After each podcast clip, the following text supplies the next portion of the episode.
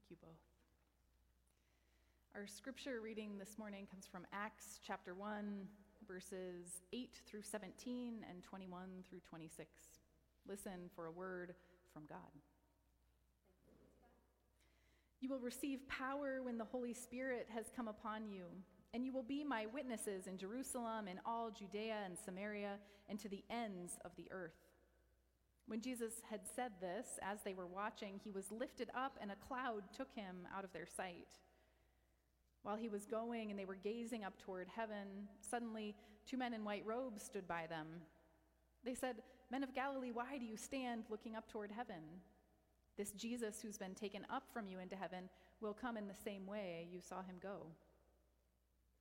Then they returned to Jerusalem from the mount called Olivet, which is near Jerusalem, a Sabbath day journey away. When they'd entered the city and went to the room upstairs where they were staying, Peter, John, James, Andrew, Philip, and Thomas, Bartholomew, Matthew, James, son of Alphaeus, and Simon the Zealot, and Judas, son of James. All these were constantly devoting themselves to prayer, together with certain women, including Mary, the mother of G- Jesus, as well as his brothers. In those days, Peter stood up among the brothers and sisters. Together, the crowd numbered about 120 people and said, Brothers and sisters, the scripture had been fulfilled, which the Holy Spirit through David foretold concerning Judas, who became a guide for those who arrested Jesus. For he was numbered among us and was allotted his share in this ministry. So, one of the men who have accompanied us during all the time that the Lord Jesus went in and out among us, beginning from the baptism of John until the day when he was taken up from us, one of these must become a witness to his resurrection. So they proposed two Joseph, called Barsabbas, who was also known as Justus, and Matthias. Then they prayed and said, Lord, you know everyone's heart. Show us which one of these two you have chosen to take the place in this ministry and apostleship from which Judas turned aside to go to his own place. And they cast lots for them and the lot fell on Matthias, and he was added to the eleven apostles. This is the word of the Lord. Thanks be to God. Would you pray with me? Holy God, we thank you for your word. I pray that you would open our ears and our eyes and our hearts as we seek to learn more about you. In the name of Christ, amen. What does it mean for prayer to work? I uh, served as a youth pastor before seminary, and I remember one student coming to see me one day about this time of year when she was about to graduate from high school and she was trying to figure out what to do next with her life. She had a couple of different options of very different things, and she felt very torn and she had no idea what to do. And I remember very clearly her crying and saying, Sarah, I've prayed about this, but it didn't work. My prayers didn't work. I have no idea what I'm supposed to do. I wonder if you've ever felt that way about your prayers, whether it was something that you were trying to discern that you felt like you got no clear answer for, about something that you wanted or didn't want, and you just felt kind of stuck. What does it mean for prayer to work. Our story in this scripture speaks of a time of transition, a time of prayer, a time of uncertainty for the followers of Jesus. And it's such a rich story that um, we've spent two weeks with it. Pastor Garrett began with a little earlier part of the story last week, and today we read the end of it and a part that comes right after. But it's so rich with this kind of season of transition and tension. And many of us, I know, are in seasons of transition and uncertainty ourselves. It's kind of the month of May, it brings about a lot of that. There are graduations, there are people shifting jobs, there are people moving, there are people getting married. I see this with all of my friends and family members right now. This is a season of transition, maybe for you too. And so, in this transition moments, the disciples are gathered together and Jesus is gone. He's gone up to heaven into the clouds, and the Holy Spirit hasn't come yet, as we will celebrate for Pentecost next week. And so they're stuck in this in between moment between what is and what is going to come, and they feel stuck. So stuck that, as Pastor Garrett said last week, Jesus has to send two angels down and say, Stop looking up to heaven, go do something. And they finally go back to Jerusalem to try to figure out what comes next. So the 11 apostles gather with the women, disciples, and all the other followers, and they make two very important decisions. Number one, they say, We need to be together. We don't really know our next steps, but we're going to go to that upper room and we are going to be in this together. And number two, they decide this is the time to pray. They devote themselves to it, the scripture says. Night and day, they are gathered together praying. And it's interesting because this is kind of a, a critical mo- m- moment for the movement of Christianity. This is the moment when either it grows into something or it kind of fizzles out. And a lot of us are conditioned in moments like that, kind of pivotal moments, to think we have got to rush into action. This could be the moment. We got to go, go, go. We got to do things. We got to be productive if we want this movement to live on. But wisely, these disciples say, let's take a minute, let's gather together, and let's pray. Before they rushed to do the things that others might have called more productive. Do you consider prayer to be productive? Each year, as we looked at, we tell certain stories over and over again in our church year. We tell the story of Christmas every year. We tell the story of Easter every year. We tell the story of the Ascension every year. We tell the story of Pentecost. But there's this one funny little story after Jesus is raised up and before the Holy Spirit comes that we don't always spend much time with. It's the last part of the story that we read today, the choosing of Matthias as the next apostle. They've been in this room praying, and they've come to the conclusion, as followers of Jesus, that they need to elect a 12th apostle. As we know, Judas, one of the original 12, had betrayed Jesus and led the authorities to him that led to the arrest and then crucifixion of Jesus. And and so now they're down to 11, and depending on whose uh, version of the story you read, the fate of Judas is a little bit different, but he's not there regardless. And they say, we need to get back to 12. And part of this desire is that 12 is a holy, sacred number. In scripture, in the Jewish tradition, it is a symbol of wholeness, of being complete. It goes back to the 12 tribes of Israel and a knowledge of God's fullness. So the disciples sort of discern together in this moment that before we go out to the ends of the earth, as Jesus had told us we would do, we need to become complete. We need to elect someone into this open position. And they decide uh, some of the qualifications for that. They say, whoever it is should be someone who has journeyed with us the whole way someone who was there for the baptism of Jesus by John, someone who went through all the highs and the lows of the ministry and life of Jesus, someone who was there for the crucifixion, the resurrection, and now for the ascension. And I don't know how many total people were on that list, but they narrow it down to two Joseph and Matthias. And they go back to God in prayer, it says, and said, Help us figure out who you have already called to this ministry. And then they cast lots. This is a tradition that's very foreign to us today. The closest thing that I can think of that we uh, do in our culture today is maybe draw straws. I don't know if any of you have done this in your families. My family used to do drawing straws as a way to determine chores. And so one parent would put the straws in their hand, and then we would pick them out as kids, and the short one always had to clean the bathrooms. That was always the short straw job. And the other ones had to do less miserable tasks. But the casting of lots was this actually very common way that people were elected, particularly into positions in the temple. And the qualified candidates' names would be written usually on stones and then collected in some kind of cup or vessel and shaken around. And then whichever one fell out is the person that was elected to that position. So we read about a couple other stories in Scripture where, where the casting of lots happens. But some of us can read this and feel a little uncomfortable. This, this sounds like rolling dice or like gambling or like shaking a magic eight ball. This, this is a bizarre way to discern the will of God. But somehow, in the midst of that process, they felt the will of God, and Matthias steps up to become an official apostle. I like to call Matthias the understudy apostle.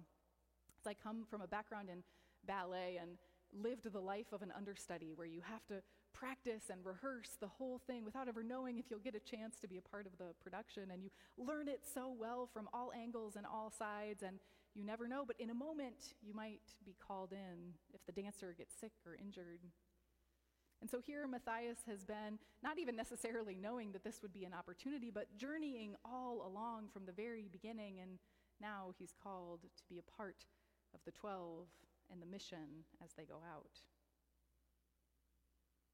The story has some unique elements and things that seem a little foreign to us, but I think it has a lot to teach us, particularly about moments of transition, moments of uncertainty, of loss, of confusion, of excitement, moments where we wonder about prayer, if prayer works, and if prayer is productive. First, I think the story teaches us the importance of being together. These apostles, as they're trying to determine what comes next in their lives, are not sent out to figure it out alone, but they are committed to being together, to listen for the will of God as they pray and speak and wonder with each other. Second, it reminds us of the importance of a practice of prayer prayer looks different for every people and in different seasons of our lives. Some of you shared last week about your own prayer practices and what is meaningful about it and what you hope to do with prayer and how you actually do it. There's one quote that I always go back to in my own life, um, particularly in times where I'm wondering if prayer is productive or if it seems like my prayers aren't working. And it's a quote from Dietrich Bonhoeffer. He says, Prayer does not simply mean to pour out your heart, it means rather to find the way to God and to speak with God, whether the heart is full or empty. Prayer isn't just spilling out your heart, it's about finding the way to God and speaking with God there, regardless of the condition of our heart. I love that. A friend of mine uh, became a pastor at a new church a couple of years ago now. And when he started, he um, was told by his congregation about a, a, problem the church was having that's really, really very common. They uh, had a nursery Sunday school program for young children that happened during the worship service, and they were having a really hard time finding volunteers to help with this. Mostly because it was during the worship service and people wanted to participate in worship, and um, and so they struggled to find folks, and they decided, okay, we're going to hire some workers to be our Sunday school teachers. We'll hire childcare workers. But they soon discovered that it's really hard to find committed Christians um, to apply for these jobs because it was happening on a Sunday morning, and many committed Christians who love children are already involved in their own churches on Sunday mornings. And so the session came up with a sort of interesting uh, compromise solution. They said, okay, well, will hire a child care worker even if they don't believe in God, um, as, you know, as long as they love children and are great with kids, but we'll have them study the curriculum, learn all about the lessons they have to teach, and we'll give them a quiz. And so before these workers began teaching, they had to take a multiple choice test based on the curriculum for kids, the stories that they were supposed to teach about God's love. And I, I don't know what those questions looked like, but this was their way to sort of compromise. This person might not be a Christian, but they'll, they'll be able to teach our kids the important things. They'll know it. And as this church uh, came to learn, there is a big difference between knowing about God and knowing God? Do we want our children to be surrounded by people who know about God or who know God? The disciples discerned through their prayers that that 12th disciple should not just be able to pass a Jesus trivia ch- test, should not just know about Jesus, but should have known him firsthand and journeyed with him through the ups and the downs and the whole spectrum. In prayer, we come to know God. Not just to know about God or to teach God about our own problems. God already knows all of that. In prayer, we come to know God. This story gives us a glimpse into one of the ways that God shows up in prayer. If you'll remember, these uh, disciples recognized the need for choosing a 12th. They prayed about it. Then they decided together what the qualifications would be, and then they cast lots. Often we wish that God would answer our prayers very directly with a loud, booming voice from heaven Go to this college, choose that person, take this job. And so we feel like our prayers don't work when we don't hear that booming voice from the clouds. But this story right here in the Bible reminds me that God is still working in our midst, in our minds, in our hearts, in the people all around us. Because in this story, God is present in the discussions of the disciples about what would make a good qualification. God is present in the casting of lots. God is present in the lifting up of Matthias, the understudy. This prayer in the Bible wasn't answered with a booming voice from heaven. It wasn't dictated from high on above. It was answered with time and uncertainty in prayer and conversations with other believers and even with a tradition with stones. God collaborates in our prayers. God doesn't coerce.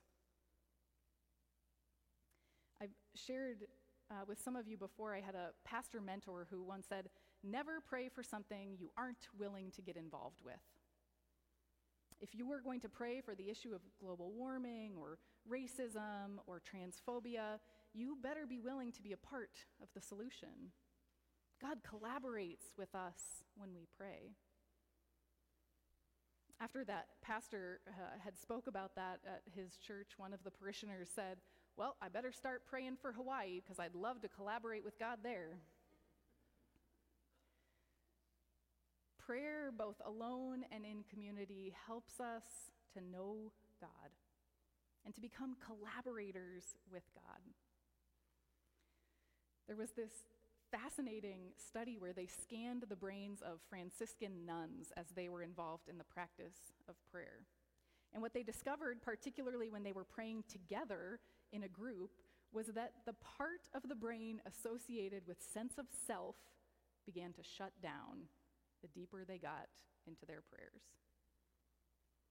Science points out all kinds of mysterious things about prayers and the ways that it can help our immune system and lower our heart rate and increase our empathy and social awareness, particularly when we're together. We're called to pray both alone and in community. If you're in a season where it feels like prayer isn't working, know that you're not alone. Know that we would always love to pray with you as pastors, as other members of this congregation. We love receiving prayer requests. We have deacons that pray for you regularly. We have prayer request cards if you ever want to fill one out in the pew or email us on our website. We are in a community of prayer and we commit to praying with you and for you. And as you do pray, remember that prayer is about finding the way to God so that we might know God more. And all along the way, God is a collaborator with us. Would you pray with me now? Gracious God, prayer is such a mystery. Sometimes we wonder if we're doing it right, or if we're being productive enough, or if you hear us. God, sometimes we just need to sit in the silence and listen. Lord, remind us of all of the ways that you work in prayer through those around us, through traditions, through feelings, through voice. Allow us to be people tuned into that who know you more. In the name of Christ, we pray. Amen. I invite you to rise now as you are able as we sing.